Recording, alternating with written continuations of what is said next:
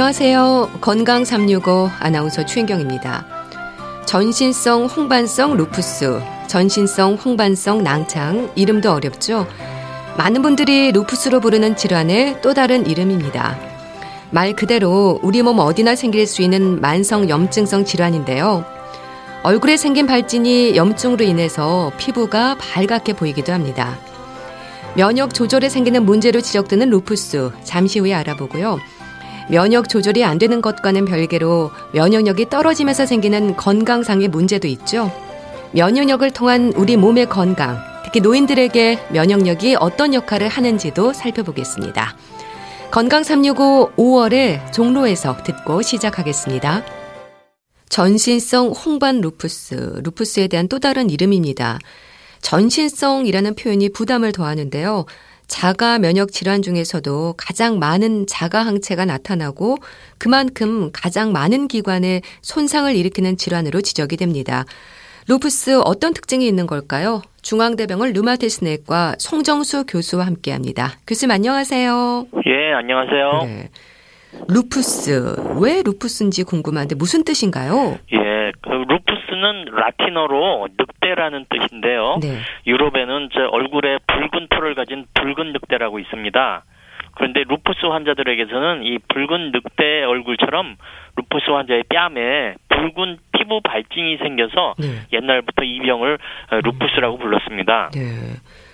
천의 얼굴을 가진 전신성 홍반 질환이라고 불리던데요. 이게 어떤 의미일까요? 예, 예.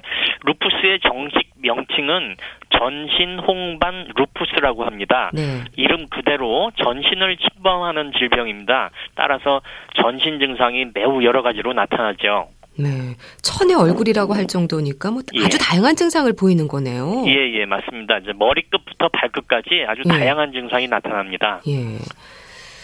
그럼 전신성이라는 이름에서 짐작할 수 있듯이 뭐 머리끝 에서 발끝까지 나타난다고 하셨는데 구체적으로 어디가 좀 많이 나타나나요? 음, 뭐 증상은 온몸에 어디든지 다 나타나는데요. 네. 이제 머리카락이 갑자기 빠지는 그런 그 탈모 증상부터 시작해서 어, 혈액순환 장애로 인해서 발가락 끝이 썩는 증상까지 그냥 네. 머리끝부터 발끝까지 온몸의 전신에 아주 다양한 증상이 나타날 수 있습니다. 네. 그런데 처음엔 피부과 질환으로 생각하는 분들이 많다고 들었습니다. 피부 발진이 가장 흔한 건가요, 그럼? 예, 맞습니다. 그 피부 발진이 비교적 흔한 루푸스 증상입니다. 얼굴의 뺨이나 팔, 배, 등 쪽에 붉은 피부 발진이 나타나는 증상이 초기에 나타나서 피부과를 먼저 찾는 경우가 많습니다. 네. 급성으로 피부 발진이 나타나는 경우도 많지만은 만성으로 천천히 발생되는 경우도 있습니다. 네. 자가 면역 질환 중에서도 가장 많은 자가 항체가 나타나고 그런 만큼 몸의 여러 곳에 손상을 일으킨다고 하는데요. 그 원인에 대해서는 어떻게 설명이 될까요? 예, 예. 뭐 아직까지 정확한 원인이 확실히 밝혀진 것은 아니지만은 현재까지 알려진 바로는 우리 몸의 면역 체계에 이상이 생겨서 골수에서 항체가 만들어지는데요. 네. 원래 정상적인 항체는 우리 몸을 보호하는 물질인데 예, 루푸스를 일으키는 자가 항체는 반대로 우리 몸을 공격합니다. 네. 그래서 이런 골수에서 자기 몸을 공격하는 자가 항체가 만들어지고 또 이와 반응하는 면역 복합체가 우리 몸 조직이나 주요 장기를 공격, 공격해서 염증을 일으키고 조직과 장기를 손상시키면서 병이 일어납니다. 네. 그 면역력이 떨어지면서 생기는 질환이 아니라 면역력이 그 면역이 조절되지 않으면서 나타나는 질환으로 이해를 해야 되겠네요. 예, 예 그렇죠. 이게 뭐 면역 결핍 질환이라기보다는 예.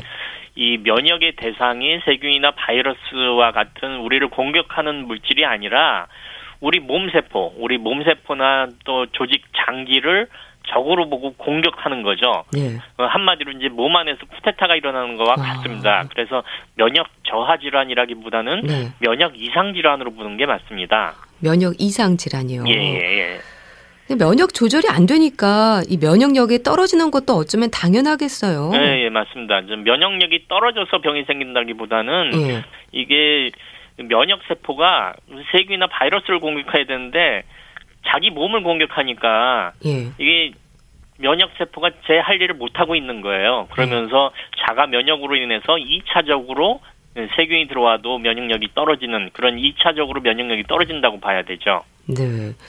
그럼 이 루푸스 같은 경우는 면역력이 떨어졌다고 하는 게 아니라 면역력이 너무 과하다고 봐야 되는 건가요? 어 이상하게 변했다 이거죠. 이상하게 그러니까 변한 면역이 예. 예, 그 제할 일을 해야 되는데 네. 제할 일을 안 하고 나쁜 아. 짓을 한다는 것이죠. 그렇군요. 예. 예. 그래서 코로나19 시대 루푸스 환자들은 특히 조심해야 한다는 말을 하는 것 같습니다. 예. 면역 억제제를 써야 하는 만큼 면역력이 떨어질 위험이 그만큼 많다는 거잖아요. 음, 그렇죠. 그 루푸스 환자에게는 이게 우리 몸을 공격하는 나쁜 자가 항체의 수를 줄이기 위해서 네. 면역 억제제를 사용합니다. 그래서 면역력을 좀 떨어뜨리는 것이죠. 정상적으로. 네. 어, 그래서 정상인에 비해서 이제 그 루푸스 환자들이 면역력이 조금 떨어져 있는 것은 사실입니다. 네. 그래서 이, 이런 분들은 더욱 특히 어, 개인 위생 관리라든지 뭐 건강한 생활 습관을 유지하고 또 예방 주사도 잘 맞고 그러셔야 됩니다. 예. 그러니까 루푸스 환자들에게 뭐 독감 예방 접종이라든지 뭐 폐렴 예방 백신 그리고 예. 감기 들지 않도록 개인 위생을 철저히 하라는 것도 그런 의미에서 강조가 되는 거겠네요. 그렇죠. 그 병, 질병 자체로도 면역이 좀 떨어지거니와 예. 또 면역 억제제, 또 스테로이드 그런 약물을 아. 쓰면은 또 면역력이 더 떨어지게 돼요. 예. 그래서 이런 그 루푸스 환자와 같이 면역력이 떨어진 분들한테는 반드시 독감 예방 주사하고 폐렴 예방 주사는 반드시 맞아야 됩니다. 또 감기에 걸리면 초기에 이걸 치료를 잘 받고 네. 잘 넘어가야 되는데 이 감기를 그냥 방치를 하다 보면은 그 루푸스 환자들에게는 면역력이 떨어져 있기 때문에 이 감기가 폐렴이나 폐혈증으로 쉽게 넘어갈 수 있, 어요 그래서 네. 개인 위생도 철저히 해야 되고 예방 백신도 잘 맞아야 되고 그게 중요합니다. 음. 그러니까 루푸스 환자들은 단순 감기에 걸려도 큰일 날 수 있는 거군요. 네, 맞습니다. 그래서 음. 항상 감기 걸려도 빨리 선생님을 찾아가라고 얘기를 하죠. 예. 루푸스는 젊은 여성들에게 많다고 들었습니다. 그런가요? 예, 예, 예 맞습니다. 루푸스는 이제 가임기 여성에게서 많이 발생합니다. 예. 뭐 초경이 시작된 사람부터 폐경 이전까지. 왜냐하면 그 루푸스의 발병 원인 중에 그 여성 호르몬 에스트로겐이 거기에 역할을 한다고 알려져 있거든요. 아. 예. 그래서 여성에게 많이 생깁니다. 네. 남녀 차이도 크다면서요? 그렇죠. 그래서 이제 남녀비가 1대 9 정도로 와. 한 90% 이상이 대부분 예. 여자에게서 발생되고 또 심한 사람은 또 남자보단 여자가 더 심하게 발생됩니다. 어, 상당한 차이가 있네요. 예, 예, 예. 예. 이건 여자의 질병이라고 봐야 됩니다. 예. 그래서 남성분들도 걸리시는 거잖아요. 예, 예. 간혹 걸립니다. 예. 그런데 음. 뭐 그렇게 여자에 비해서 심하게 걸리지는 않습니다. 루푸스의 증상은 염증인가요? 예, 염증이 맞습니다. 대부분 염증이고요. 뭐 폐렴, 루푸스 폐렴도 생기고 루푸스 신장염도 생기고 심낭에 있는 심장을 감싸고 있는 심낭에도 염증이 생기는 심낭염도 생기고 네. 또 관절염도 생기고 피부염도 생기고 간염 그런 그 염증이 주증상이고요. 또 간혹 가다 이제 뇌막염 같은 것도 이렇게 나타날 수가 있습니다. 네. 전신의 뭐 여러 기관들에서 예. 루푸스가 다 나타날 수 있는 거네요. 예, 예, 예. 예. 그렇게 얼굴, 뭐 폐, 뇌, 신장, 심장, 혈액까지 우리 몸 곳곳에 문제를 일으킨다면 예. 환자마다 특정 부위 한 곳에만 증상을 보이는 건가요? 아니면 동시에 복합적으로도 증상이 생길 수 있는 건가요? 다 다릅니다. 이제 환자마다 다르고요. 어, 특정 증상만 나타나는 환자가 있어요. 뭐 보통 증상이라 하면 뭐 근육통, 관절통, 피부 발진, 피로감, 무력감, 뭐 식욕부진, 또 빈혈에 의해서 어지럼증 생기고 또 열나고 거품 나는 소변을 보고 음. 온몸이 붓고 그런 증상이 나타나는데 이것이 이제 뭐 침범되는 기관에 따라 달라요. 피부, 신장, 골수, 폐, 심장, 뇌 등 그런 게 침범되면 그런 증상이 나타나는데 네. 어떤 사람은 뭐 골수만 침범하는 사람도 있고 어떤 사람은 피부만 나오는 사람이 있고 그런 특정 증상만 나타나는 사람이 있지만은 또 어떤 사람은 이렇게 돌아가면서 나와 피부가 아. 낫다가 피부가 좋아지면 이제 신장이 나빠지고 또 신장이 나빠지면 폐가 나빠지고 그렇게 돌아가면서 하는 사람도 있고 가장 심한 사람은 동시에 다 오는 경우가 있어요. 뭐 심장, 폐, 피부가 다 와서 그런 경우 이제 목숨이 왔다 갔다 하고 좀 위험하죠. 예. 예. 근데 뭐 근육통, 관절통, 빈혈 이렇게 얘기하시니까 예, 루푸스라고 예. 금방 알아채기가 쉽지 않겠어요. 그렇죠. 어렵죠. 예. 음. 그래서 뭐 진단하기가 굉장히 어렵고 옛날 보고에 따르면은 예. 예, 루푸스는 진단된 날부터 계산을 해보면 한 2년 전부터 루푸스 증상이 나타났다. 그러니까 원래 그 증상이 한참 전에 있었는데 그렇죠. 알아채지 못하는 거군요. 예, 진단하기 힘들다는 얘기죠. 예. 예. 그럼 특히 어느 기관으로 루푸스가 진행이 되는 게 가장 위험할까요? 아, 그럼 뭐 목숨을 왔다 갔다 하는 음. 게 이제 뇌, 뇌. 심장, 예, 신장, 폐, 골수 그런 거가 침범이 되면은 이제 생명을 잃을 수 있기 때문에 예. 어, 뇌나 신장, 심장, 폐, 골수 이런 게 침범되면은 뭐 위험하다고 볼 수 있습니다. 네. 그러니까 부분적으로 나타났다가 이게 뇌, 뭐 심장, 폐 이런 것까지 퍼질 수 있는 거군요. 예, 퍼질 수 있습니다. 네. 예.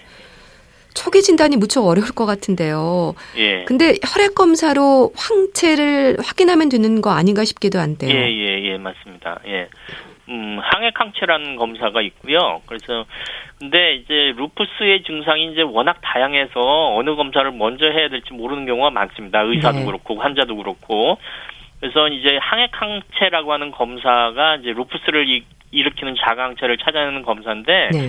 루푸스라는 이 질병 자체가 한 만 명에 두 명 정도만 걸리는 희귀 난치 질환이에요. 네. 많은 사람이 걸리지 않습니다. 그래서 이 항액 항체 검사를 기본적으로 선별 검사로 하는 경우가 많지 않아요. 아. 루푸스를 의심을 해야만 이 검사를 하기 때문에 따로 하는데요. 하는 검사라는 말씀이신 그렇죠. 거죠. 네. 예, 예. 그냥 뭐 건강 검진이나 그런 데서 하지가 않아요. 아. 예. 그래서 루푸스를 먼저 의심하는 경우에만 아, 이 검사를 합니다. 예. 그래서 네.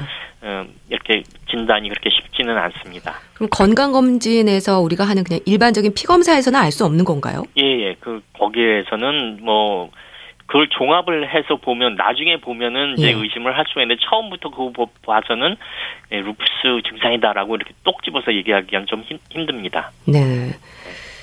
그렇게 자가 면역 항체 검사로 이제 양성이 나왔다라고 하면 루푸스가 의심이 되는 건가요?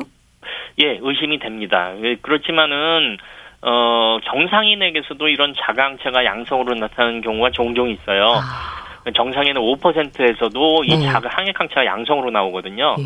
그래서 류마스내과 전문의는 이 자가 항체 검사도 하면서 음. 또 임상 증상, 뭐 피부 증상, 뭐 신장 증상, 뭐 그런 걸 다 종합을 해서 점수를 매기는 게 있어요. 네. 그래서 점수를 매겨서 몇 점 이상 되면 루푸스다라고 하는데 이게 세계 루푸스 학회의 진단 기준에 따라서 그렇게 루푸스로 진단을 합니다. 네.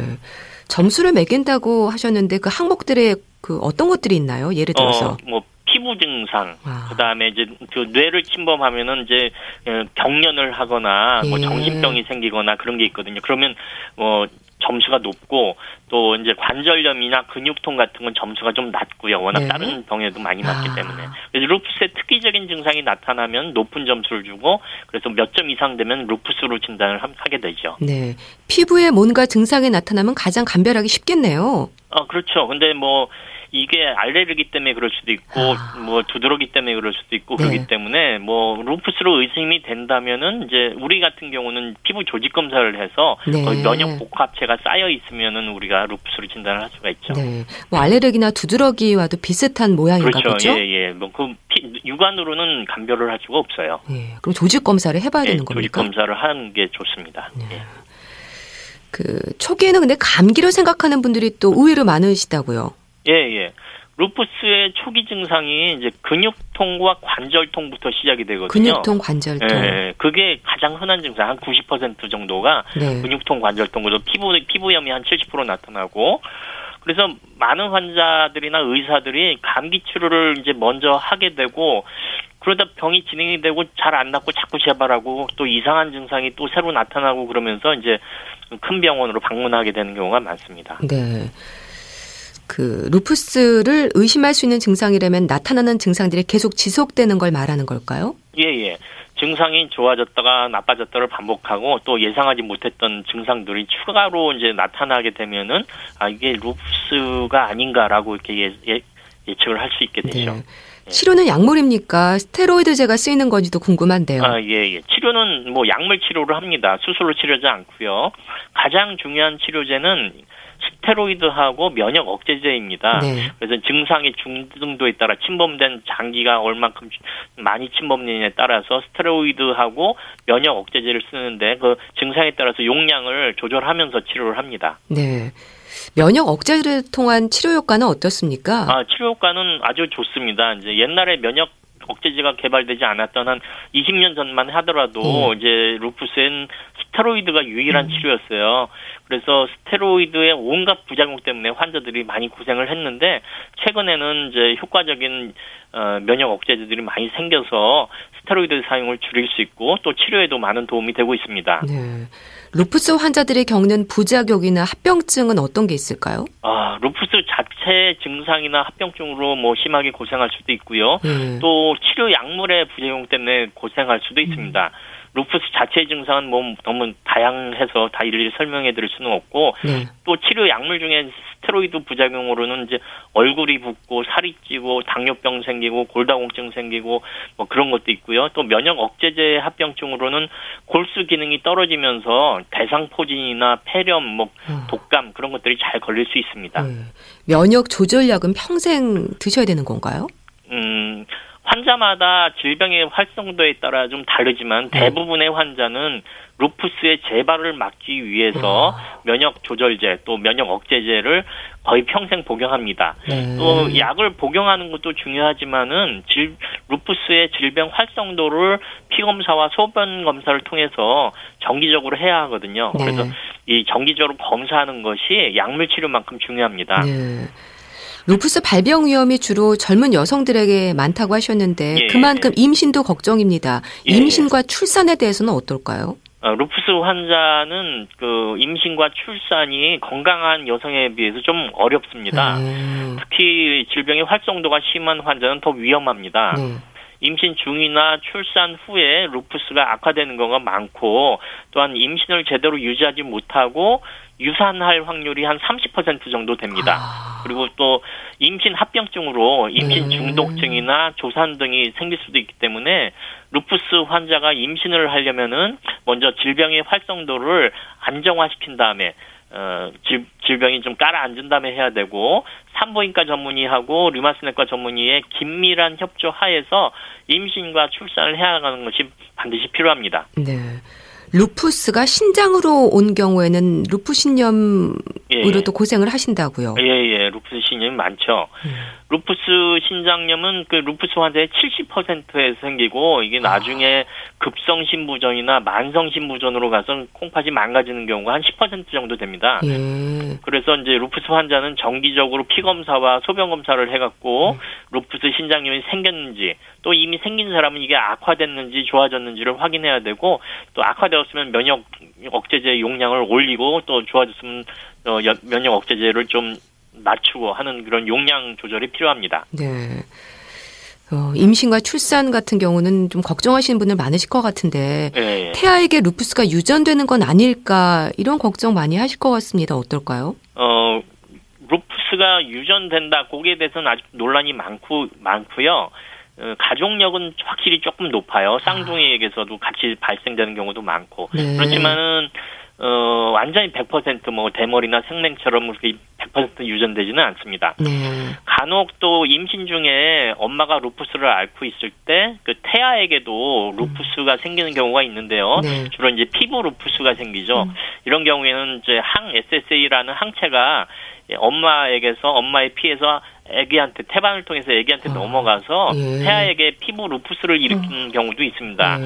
어, 그리고 아주 드물게는 태아에게 이제 부정맥이 생기는 경우도 있기 때문에 산부인과에서 정기적으로 음. 초음파 등 같은 걸 해갖고 태아의 정기 검사를 해야 됩니다. 그럼 임신 중에도 루푸스 약물 치료는 가능한 건가요? 예, 예. 가- 아. 다행한, 다행히 이제 스테로이드는 임신 중에도 사용이. 가능하고, 예. 또 면역 억제 중에, 면역 억제제 중에서도 일부 약물은 저 임신 중에도 사용이 가능합니다. 네. 특히 또 이제 코로나 때문에 유명해진 그 하이드록시클로로퀸이라고 하는 예. 항말라리아 제제가 있어요. 아, 네, 그 이것은 이 약물은 임신 중에도 사용할 수 있고 아, 또 임신 중에 그렇군요. 사용해야만 네. 루푸스가 악화되는 걸 예방할 수 있기 때문에 네, 이- 루푸스에 걸린 임신 환자는 요 약을 꼭 먹는 게 좋습니다. 네. 루푸스 환자들의 일상, 그 일반적인 건강한 사람들하고 비교할 때 특히 조심해야 한다거나 하는 부분은 없는 걸까요? 일단은 루푸스 환자들이 면역 억제제를 복용하고 있기 때문에 네. 감염병에 취약할 수 있어요. 그렇기 때문에 이제 개인 위생을 철저히 하고 손 손을 열심히 잘 씻고 또 술 담배 하지 마시고 규칙적인 생활을 하고 충분히 그 휴식을 취하고 잠도 잘 주무셔야 되고 정신적 안정도 취해야 되고 또 적절한 운동을 해서 근력을 강화시키는 그런 어 생활 습관 개선이 필요합니다. 네. 자, 루푸스에 대한 검사를 좀 받아볼 필요가 있는 분들 증상으로 짚어 주신다면은요. 예. 예. 얼굴이나 이제 피부에 그 피부 발진이 잘 생기고 네. 또 약, 약물 치료에도 잘 반응하지 않고 또 자꾸 재발하는 반점이 생긴다든지 또 근육통이나 관절통, 피로감 이런 것들이 이제 휴식을 취해도 잘 낫지 않는다든지 또 몸이 자주 붓는다든지 원인 모를 열이 자주 나는 분들은 루푸스에 대한 검사를 한번 받아보시는 것이 좋을 것 같습니다. 네, 알겠습니다. 예. 자, 오늘은 전신성 홍반 루푸스에 대해서 알아봤는데요. 중앙대병원 루마티스 내과 송정수 교수와 함께 했습니다. 말씀 감사합니다. 예, 감사합니다. 윤신의 열애 들으셨습니다. 여러분께서는 지금 KBS 라디오 건강 365 함께하고 계십니다.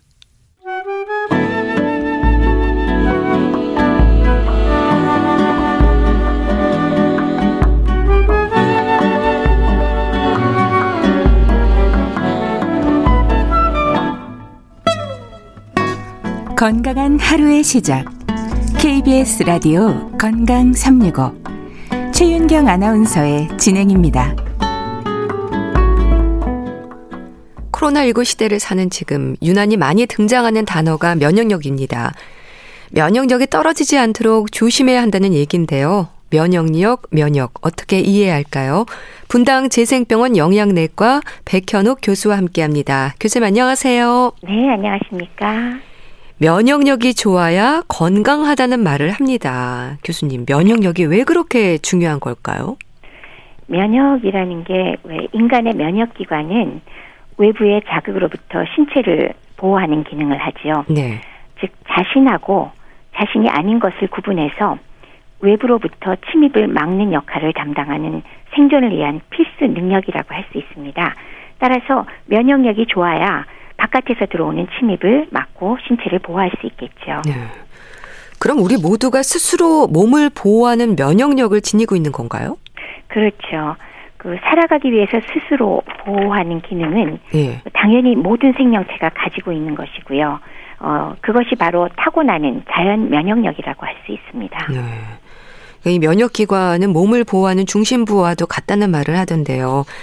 자연 면역과 후천적으로 얻어지는 면역은 어떻게 다른가요? 네.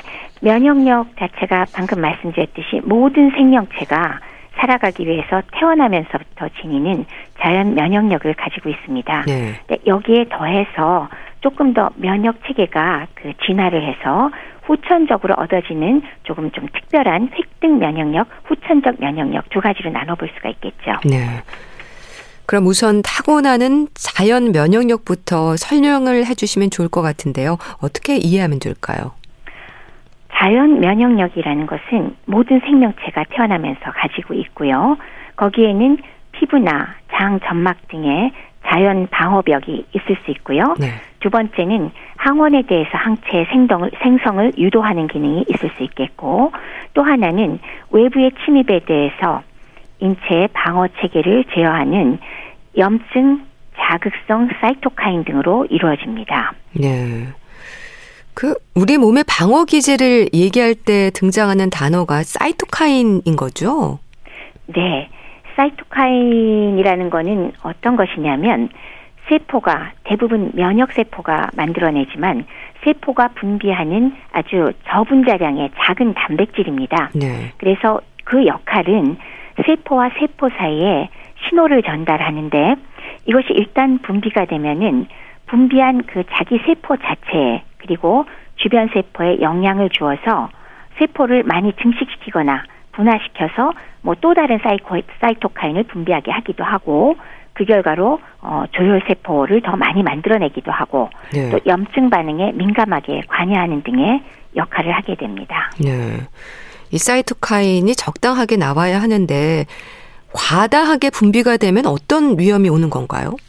그게 바로 왜 얼마 전에 그 코로나 19 예. 처음 이제 막 그 사망자 나올 때 나왔던 얘기죠.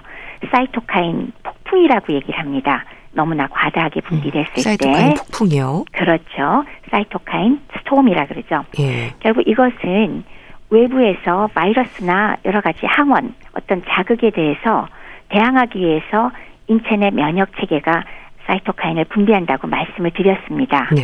그런데 이게 과도하게 반응하면 너무나 많이 나와서 정상 세포까지 공격하면서 일어나는 아주 대규모의 염증 반응이라고 정의를 내릴 수가 있겠습니다. 예. 이렇게 염증 반응이 통제가 되지 않기 때문에 40도 이상의 고열이나 오한이 동반되면 이 고열 자체로 신체 세포들 정상 세포가 또 변형되고 거기에 기능 저하가 또 동반되게 되니까 설령 회복되더라도 네.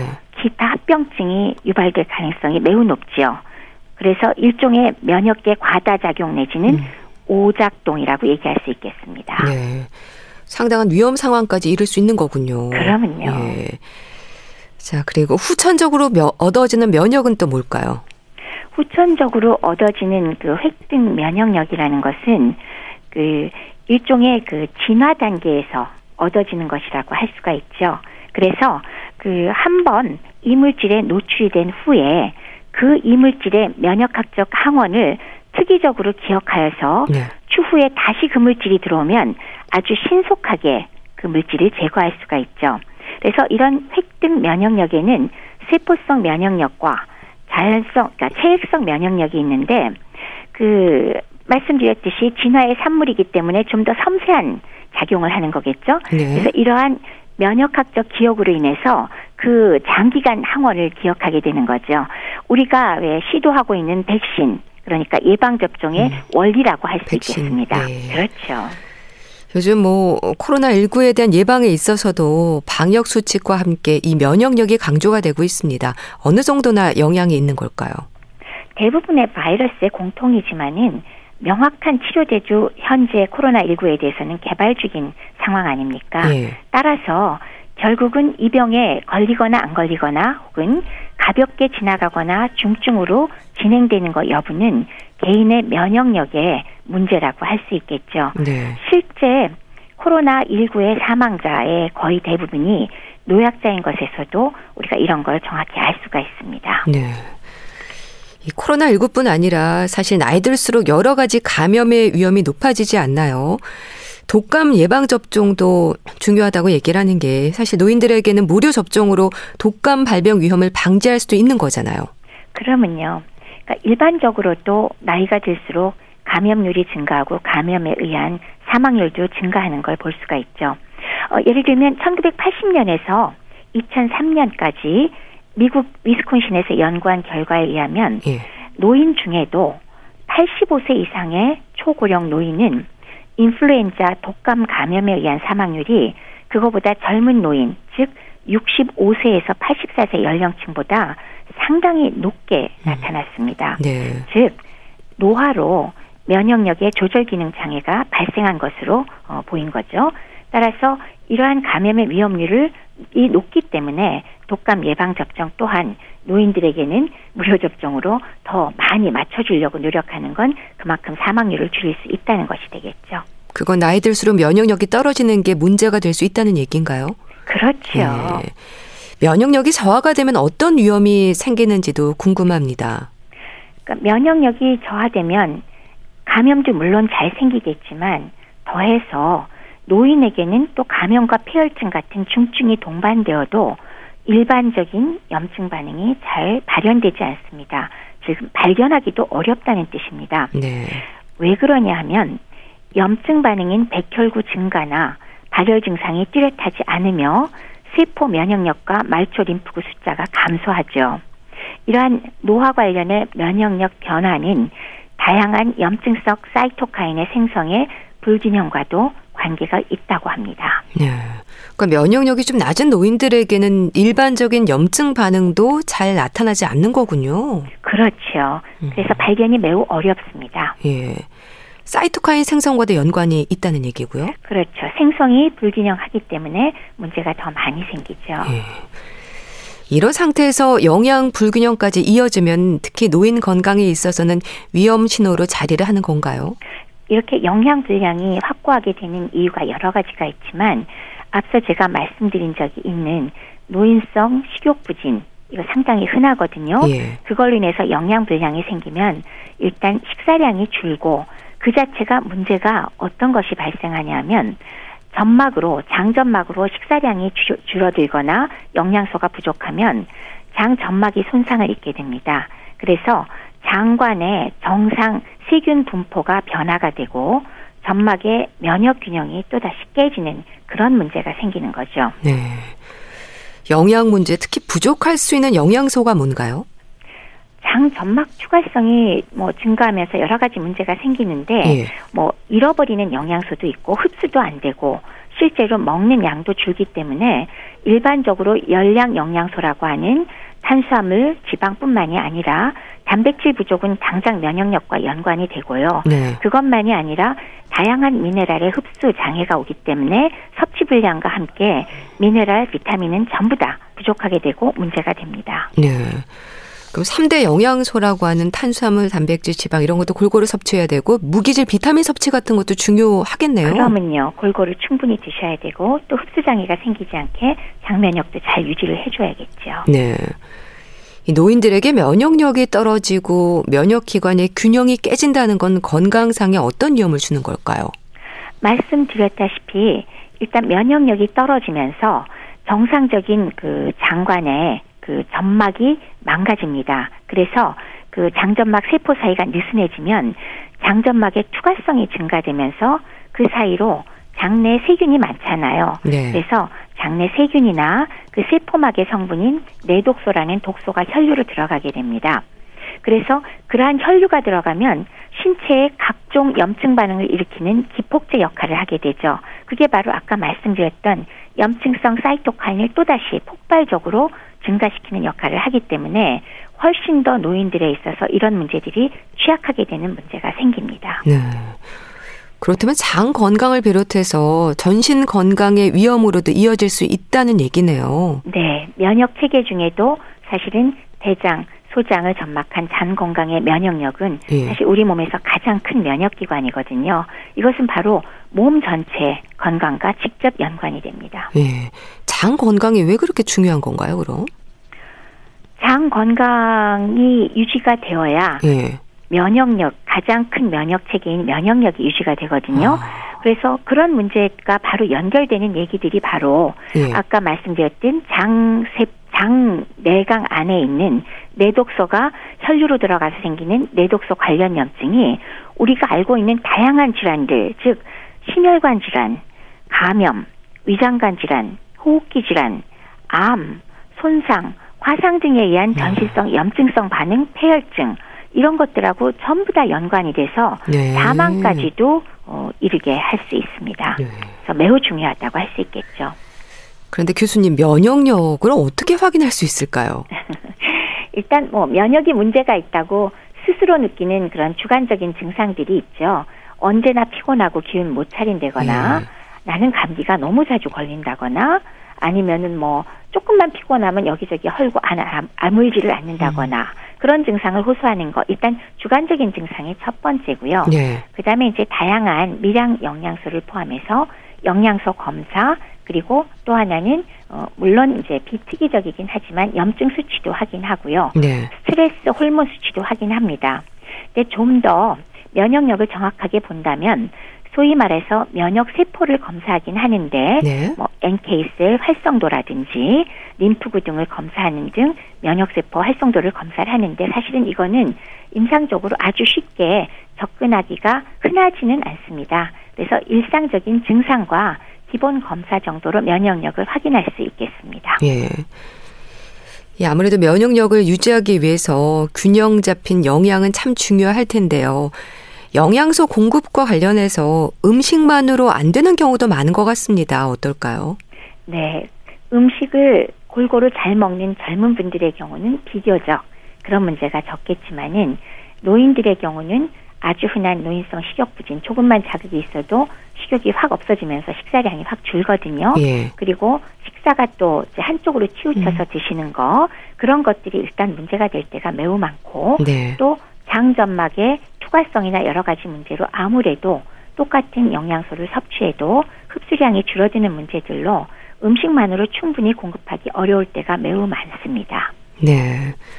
그 노인성 식욕 부진을 겪는 분들도 많으시고 좋아하는 것만 드시는 것 드시는 그렇죠. 분들도 계세요. 이런 것들도 네네. 문제겠죠. 그렇죠. 네. 영양 주사가 필요한 경우 어떤 분들에게 해당이 될까요? 주사로 공급할 수 있는 영양소가 뭔지도 좀 궁금합니다. 우선 첫 번째는 노인성 식욕 부진이 아주 심해서 짧은 시간에 체중 감소가 심하게 예. 유발된 분들의 경우는 우선 열량 영양소부터 공급을 사실 해드려야 됩니다.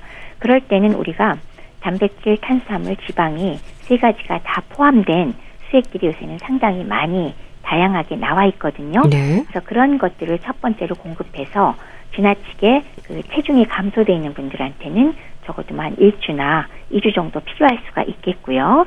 첫 번째는 그렇고 두 번째는 장 점막의 장 면역력과 연관되어서 장 점막의 건강을 유지하는 데는 또 단백질 중에서도 글루타민이라는 아미노산이 상당히 좋은 영양소로 알려져 있습니다. 글루타민이요? 네네. 네. 그래서 글루타민은 물론 어, 먹거나 아니면은 그 호수로 주는 용으로도 나와 있지만 주사용으로도 어, 제품들이 꽤 다양하게 나와 있습니다. 네. 그래서 그것을 또 사용하는 것이 가능하고요.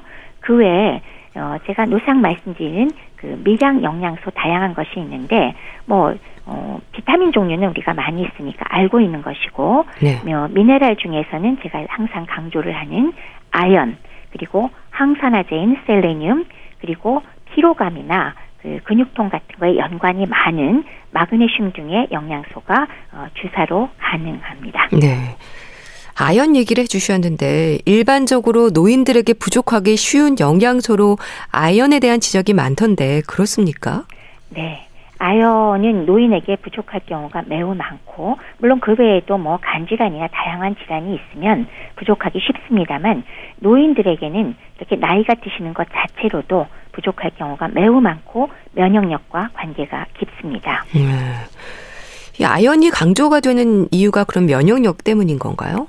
음. 아연이 부족하면은 첫 번째는 면역력이 저하되는 것이 가장 중요하겠고요. 예. 그리고 또 상처가 잘 아물지를 않습니다. 아. 즉 피부나 점막의 건강에 매우 중요하거든요. 예. 그렇기 때문에 상처가 나서 잘 아물지 않거나 그다음에 각질이 막 벗겨지거나 음. 입주번이 벗겨지거나 네. 노이들 중에 다른 거를 아무리 잘 챙겨도 피부가 굉장히 거칠어지고 그다음에 벗겨지고 여기저기 막 막 벗겨져 나가는 어, 스케일이 각질이 많이 생기는 그렇죠. 경우죠. 그런 음. 경우도 아연 부족증을 생각을 안 할 때가 많은데 예. 가능성이 꽤 높습니다. 이러한 피부염이 있고요. 그다음에 또 노인들한테 흔한 것은 미각이 변화를 해요. 아연이 부족하면. 아. 그렇기 때문에 음식 맛을 다르게 느끼거나 써서 예. 못 먹겠다거나 입맛이 떨어지거나 할 때 아연만으로 도움받는 경우도 매우 많습니다. 네. 그뿐만이 아니라 아주 전혀 공급을 안 할 때는 사실은 굉장히 심각하게는 심한 설사, 그다음에 아주 심각한 피부염, 그리고 심지어는 치매까지도 온다고 얘기는 되지만 그래도 요새 세상에는 그 정도까지 네. 심한 거는 없는 것 같습니다. 그럼 혈액 검사로 아연이 부족한 것으로 나타나면 어떻게 보충을 할 수 있을까요? 이게 음식으로도 가능한가요? 음식의 경우에도 물론 아연이 좀 많이 들어있는 음식이 있기는 있죠. 예. 근데 혈액에서 부족할 정도로 아연이 부족하면은 사실은 음식만으로는 충분히 음. 공급되지는 않습니다. 네. 일반적으로 뭐 아연이 풍부한 거는 뭐 계란 같은 것도 가능하겠고 콩류나 그다음에 우리 굴 잘 알고 있는 굴 어, 있죠. 굴이요. 예, 예 남성에 좋다는 굴이라든지 그다음에 음 뭐 대마씨 같은 그런 씨앗 종류나 어. 초콜릿 치즈 뭐 잣 같은 데도 꽤 많이 있지만 예. 대체로 혈액에서 모자랄 정도로 부족하면은 사실은 먹는 것만으로 그분들을 충분히 회복시켜서 말씀드렸듯 증상이 금방 좋아지진 않습니다. 네. 그래서 이런 경우에는 그 따로 보충제를 먹는 것을 사용하건 그다음에 증상이 심각할 때는 주사제를 사용하건 사용을 해드리는 게 필요할 수 있겠습니다. 네. 아무래도 적당히 드셔야겠죠, 뭐든지. 그렇죠. 예. 이 면역력 저하로 인한 건강의 위험, 특히 노인 건강에 있어서 신경 써야 하는 부분인데요. 면역력과 영양, 영양과 건강 뗄 수 없는 부분입니다. 노인들의 면역력 강화를 위해서 꼭 하고 싶은 말씀 강조해 주신다면요. 노인들의 면역력과 영양을 얘기하라 그러면 당연히 우선 첫 번째는 식사를 골고루 충분히 드실 것. 네, 이거는 뭐 당연한 얘기요. 네. 그렇죠. 그건 당연한 얘기인데 더해서 어, 일전에 제가 말씀드렸듯 식사량이 부족한 부분을 보충하는 경가, 경구 영양 보충액을 보조로 하루에 한 개나 두개 네. 간식으로 좀 쓰시라. 그거는 네. 왜 제품으로 캔이나 어, 팩으로 나온 거 많다고 말씀을 드렸습니다. 경구 영양 보충액이요. 보충액. 예. 네네. 그거는 뭐 제품화된 게 워낙 종류가 많으니까요. 그거가 두 번째고요. 세 번째는 말씀드렸다시피 미량 영양소 중에서는 특히나 아연 쪽은 좀 신경을 쓰셔서 음, 아연이요. 네, 필요하다면 체크도 좀 해보고 필요하다면 보충을 해주시면 좋겠고 일반적인 경우에 바이타민이나 기타 뭐 그런 것들이 부족한 거는 그건 가까운 곳에서 얼마든지 도와드릴 수가 있고요. 네. 그다음에 짧은 기간에 살이 빠질 정도로 식사량이 줄고 그다음에 잦은 피로감이나 문제가 있다면 역시 필요한 영양소가 골고루 다 있는지 가까운 곳에서 영양소 체크도 좀 해보고 이런 것들을 맞춰서 좀 보조를 해주시면 조금 더 도움이 될 거고요. 네. 마지막으로는 장의 면역력을 강화시키기 위해서는 장을 오랫동안 굶기거나 영양 불균형을 첫 번째로 피해야 되는 게 있고 여기에 도움되는 것은 요새 왜 얘기들 많이 하는 유산균 제제들 다양하게 아, 나오고 유산균 있죠. 제제들이요. 그렇죠. 음. 그래서 어, 자기 몸에 맞는 유산균 제제도 정장제로서 그 세균총을 좋은 균주로 많이 바꿔주거든요. 네. 이것도 전막 면역력에 굉장히 도움이 되고요. 또 하나 도움되는 것은 굉장히 풍부한 성장 인자와 분비성 면역글로불린 A가 풍부한 초유 성분이 또 제품화된 것들이 있습니다. 어. 요것은 거의 정장제보다 거의 100배 정도 장 점막의 면역력에 도움이 된다고 알려져 있기 때문에 네. 어, 심각하다 싶은 분들은 이것 또한 고려에 넣으시면 어, 훨씬 더 이런 코로나 19 시대에 네. 도움이 되리라고 생각을 합니다. 네, 알겠습니다. 자, 오늘은 면역력에 대해서 알아봤는데요. 분당 재생병원 영양내과 백현욱 교수와 함께 했습니다. 말씀 잘 들었습니다. 감사합니다. 감사합니다. 백미현의 다시 사랑할 수 있다면 보내드리면서 인사드릴게요. 건강365 아나운서 최인경이었습니다. 고맙습니다.